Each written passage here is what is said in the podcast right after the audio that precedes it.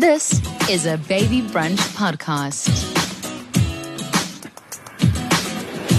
Baby Brunch, the parenting series, is proudly brought to you by Fed Health. Choose Fed Health for trusted medical aid cover that gives you choice, flexibility, and control, and that will be with you through every stage of your family's unique journey. Fed Health, we let you be you. So, the 2nd of April is World Autism Awareness Day. I'm really lucky because I know lots of people, and I know this cool mom who's on a Zoom call with me now. And this is our way of recording in the month of April because we can't actually sit next to each other. Karen, how are you? I'm very well and very indoors. How are you? I am ready for this lockdown. And also, this time has given me the opportunity to hang out with people that I wouldn't normally be able to hang out with because there's always a meeting and life and this is happening and that is happening and i'm really lucky to to check in with you to literally hear how you are. But then also to just point your attention to this. Now we have done a podcast together before and the focus was explaining what dyspraxia and what autism is and and what we can do and how we can act the do's and the don'ts. But i want to tell you something. I am very proud of your son. And this is actually not a podcast, this is a broadcast. And that's why I checked in with you again today because I just thought if it's World Autism Awareness Day, there's one special guy that I want to highlight because if this was my son, I would be printing billboards to show people what the gift that autism has given me. And I want to commend you on your parenting style and how how you teach values to your children and how you let them be and how you let them laugh. And and all of that i think makes it really i don't know if i can say this makes it easier to have the son that you have because of your mindset. How is tim? Tim is great. In certain ways. I think in certain ways, autism um, really prepares you for lockdown and social distancing because mm. staying home and just being around the people that you uh, know the best and care about the most is a real win um, for for most autistic people. And, and Tim is also really excited when he gets to care for people and care about people when he gets to feel like he's helping and so obviously we're all helping uh, through the lockdown, but he gets to help by helping to cheer up his grandmother, helping to make us all laugh, out with doing the dishes, and all of that really makes him he feel good about himself. And um, but Tim is wonderful. When it comes to World Autism Awareness Day, what do you want us to know? What what is it that the organizations are preaching at the moment that we that we should know about? I think there's a great thing that um, Autism South Africa are talking about in, in this particular month of April. And um, their message is always about neurodiversity. And their message for this year in particular is that we should embrace neurodiversity. When you, when you meet any human being, normally in our lives, we expect them to be competent in whatever they're doing. If it's somebody working in a shop, we expect them to be competent at their job. If it's somebody that we engage with as a colleague, it's a friend, we expect them to be competent in engaging with us emotionally. And I think so often when people learn that people have autism, they stick that label up in front of them and they stop seeing the human being and they just start seeing the label. Mm. They stop expecting them to be competent. They presume now that they're incompetent.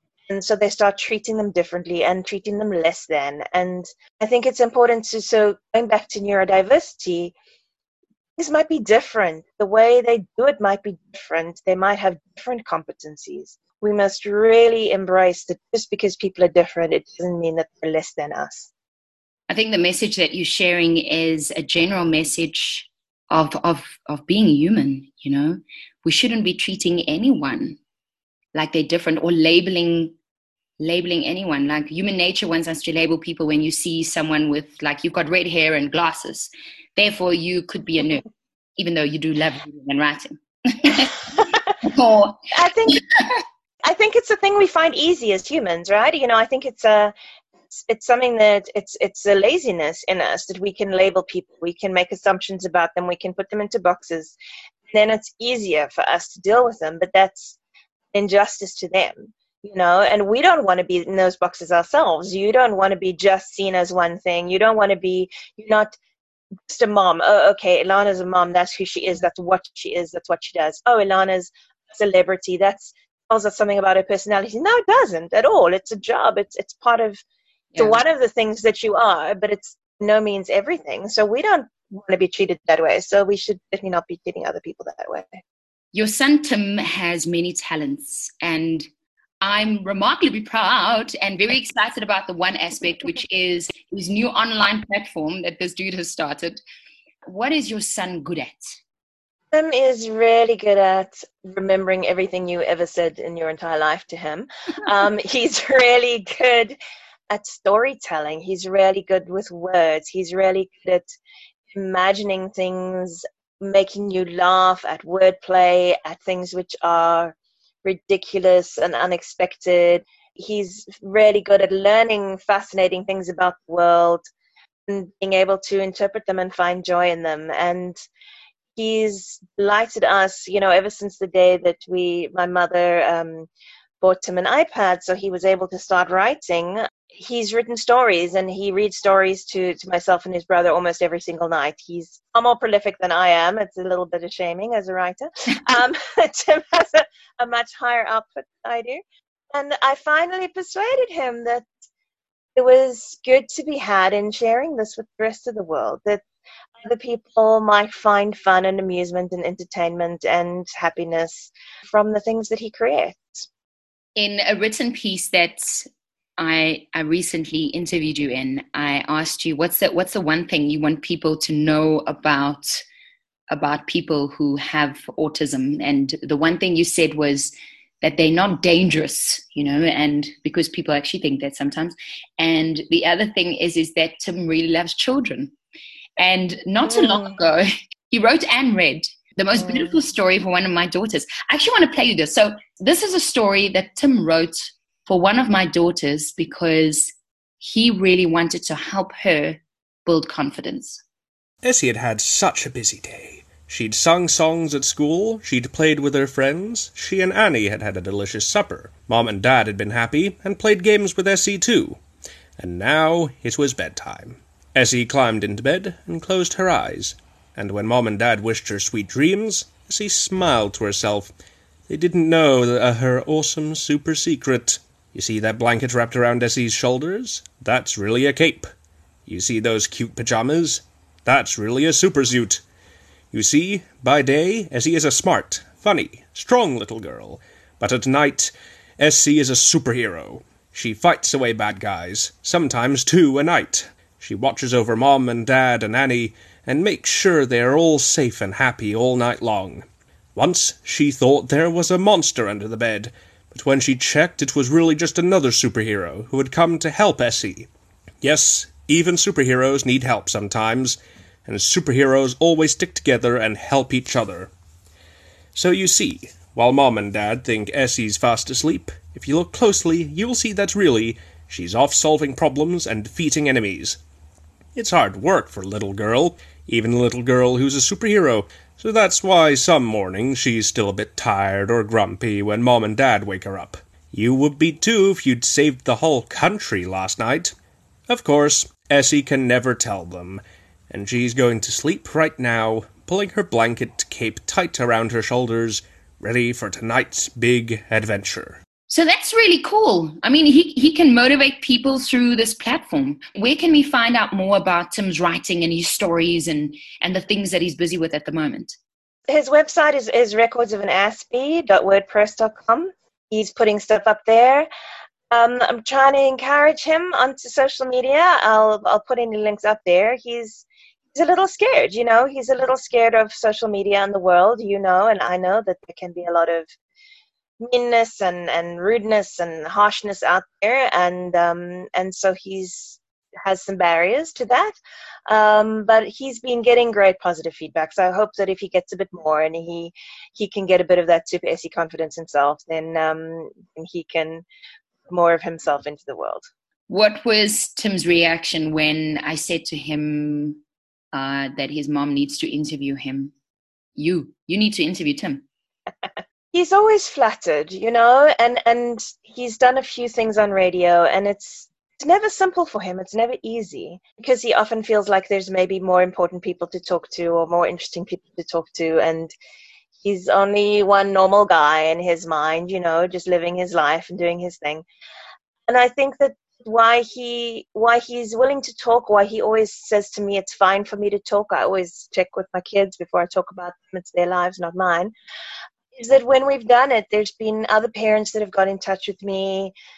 There's been they've said oh my son really enjoyed listening to it. It really helped him. You know kids who really feel hopeless and helpless about finishing school to to hear him and that he matriculated at 16 and that he's got brightness and happiness in the in engagement with the world. And it's not to say, of course, that he doesn't have his struggles, he doesn't have his anxiety, he doesn't have his depression. He deals with all of those things, but again, that that's not all he is. And so I think for him, the opportunity when it arises, whenever it's these days, autism awareness, autism acceptance.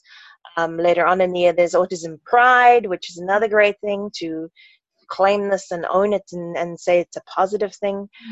You know, he's always keen if he thinks that maybe somebody out there will hear this and it will help them or it'll it'll give them a little bit of happiness and relief in the, their own struggles and their own life that they're going through. Well, you're a good mom and your son is beautiful and I dig him and I, I want to do a a broadcast about every child in this in this world because man they they just it was their time was their time to be born and it was their time to shine uh, in every possible way. And and I'm I'm so pleased. I'm so pleased you interviewed him. How did you did you record him on phone? Just recorded him on my phone. I I ambushed him. He came straight to my room to talk about something else, and I was like, "Well, you're here," and I pressed record, and uh, he will do it. He will do it for his friend Ilana. He will always do it for his friend Ilana. This is Corin's interview with his son Tim. What do you wish people had done differently when you were younger? Well, I think for a start, something that I think could have been done better. At the very least, my first grade teacher did better at warning you about things that were going wrong. So you think it's important that kids with autism get help from early on, hey? Yeah. And do you think there's things about you that were misunderstood? Yeah. One thing that I think being a problem is just how. Mm, I think just how confusing some things can get a lot of the time. Mm-hmm. Because if you're in a loud environment and you hear ring the bell instead of bring the bell, mm. then people should be a bit more ready to figure out that it was a misunderstanding. Yeah. Especially since it was a loud environment. Mm-hmm. So, of course, mistakes were going to be made. You got your matric at 16, which is a remarkable achievement because you're a remarkable person. Mm. Um, if there's other kids on the autism spectrum who are struggling with school, could you say anything to encourage them or help cheer them up a bit? Well, I think that would be to, I guess, find something that you know you're comfortable with. Stick with that. For example, a lot of my interests do have one thing in common, and that's usually an engineering aspect. Mm-hmm. So, whether it's a vehicle or a utility like a crane, mm-hmm. they've all got some sort of moving part. And they and they make you happy, hey? Yeah, just exploring them and seeing how they work. If you think about people in your life that you are grateful for, who would some of them be, or, or what are the, some of the things they've done that that you've been grateful for, like maybe Ben or Well, definitely Ben, because he became the one friend that I really kept from grade three onward. And then another that I'd really commend would be actually Cameron from ninth grade, who, even though he was half brothers with biggest thorn in my side during that grade, and was sometimes also in with his actions, he did have a voice of reason and was definitely more in control of the situation when trying to tone things down. and any teachers that you're grateful for or that you think did a good job. Well, in hindsight, I think my second grade teacher was doing some good, even if it was basic bribery and sweets. She was being kind, hey? yeah, she was being adaptive to the situation. Mm-hmm. And then also Miss Batterson, the th- second half third grade teacher I had. Despite me literally wrecking the classroom, she still persisted with helping me. So one of the things that she did was to try and find ways for you to have a break if things were feeling a bit too much, and that's something that um, I know Linda did with you as well, where you could take a break, have a hot chocolate, or go for a walk or something like that. Do you think that helped having being able to have time out if things were too stressful? Mm-hmm. That's maybe a good idea. Hey, Yeah. what do you think that you're really good at? As I recently picked up while having a conversation with Ben and my brother Liam, I seem to be fairly good at remembering specific details mm-hmm. and have what Ben basically called an encyclopedic memory, which I'd say isn't actually that far from the truth because I remember so many odd things, such as Titanic's fourth funnel being fake, or the fact that the Beetle was made as a massive uh, money scam, or even that mosquito planes were made of wood. I think that you're very good at being kind to people and being kind to animals. Do you think animals are important to you? Yeah, because in a way, without most animals, dead or alive, then either they wouldn't be where they are now, or we wouldn't be where we are now. Mm-hmm. Whether we've got cats and dogs as pets, or vermin extermination, or whether we have monkeys fired off into space or even if there's a alligator on a spit roast, or even if it's a pet alligator, which you do rarely get. But talk about your cats a little bit. Yeah, I was getting to that. Hmm. Animals can then also, as pets, have a nice something that, at the very least, you can talk to, even if they don't talk back. Mm-hmm. And with the cats, raising them from when they were a few weeks old, in the case of two of them, and then providing a safe home for the third, it's been really nice helping them all out because out of it, I gave a black cat with a few handicaps, a few of which being smell, amongst other things. I've given her a home where she feels comfortable, Yeah. and first two cats who are sisters. I end up with a loyal acolyte out out of one of them who follows me wherever I go. She does indeed. Mm. So, Timo, um, if there's any parents who are maybe just found out that their kid's on the spectrum and they're a bit anxious or a bit worried, what advice would you give them?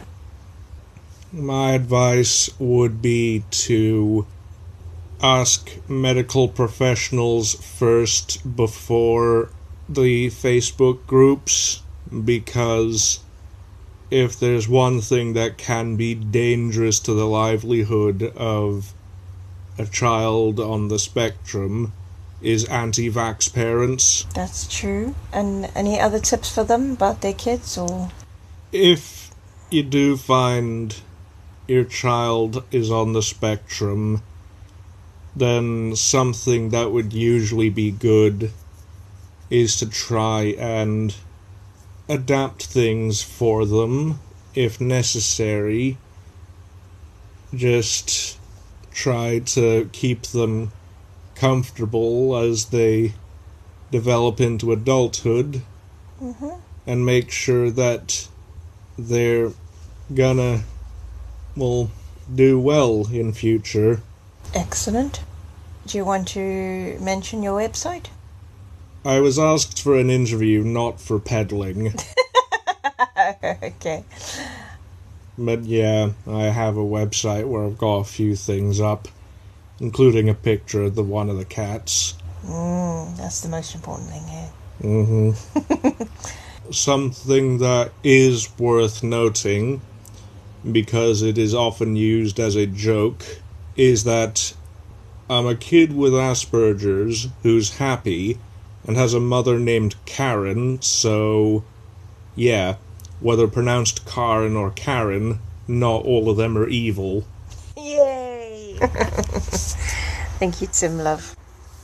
Welcome. Baby Brunch, the parenting series, is proudly brought to you by Fed Health. Choose Fed Health for trusted medical aid cover that gives you choice, flexibility, and control. And that will be with you through every stage of your family's unique journey. Fed Health. We let you be you.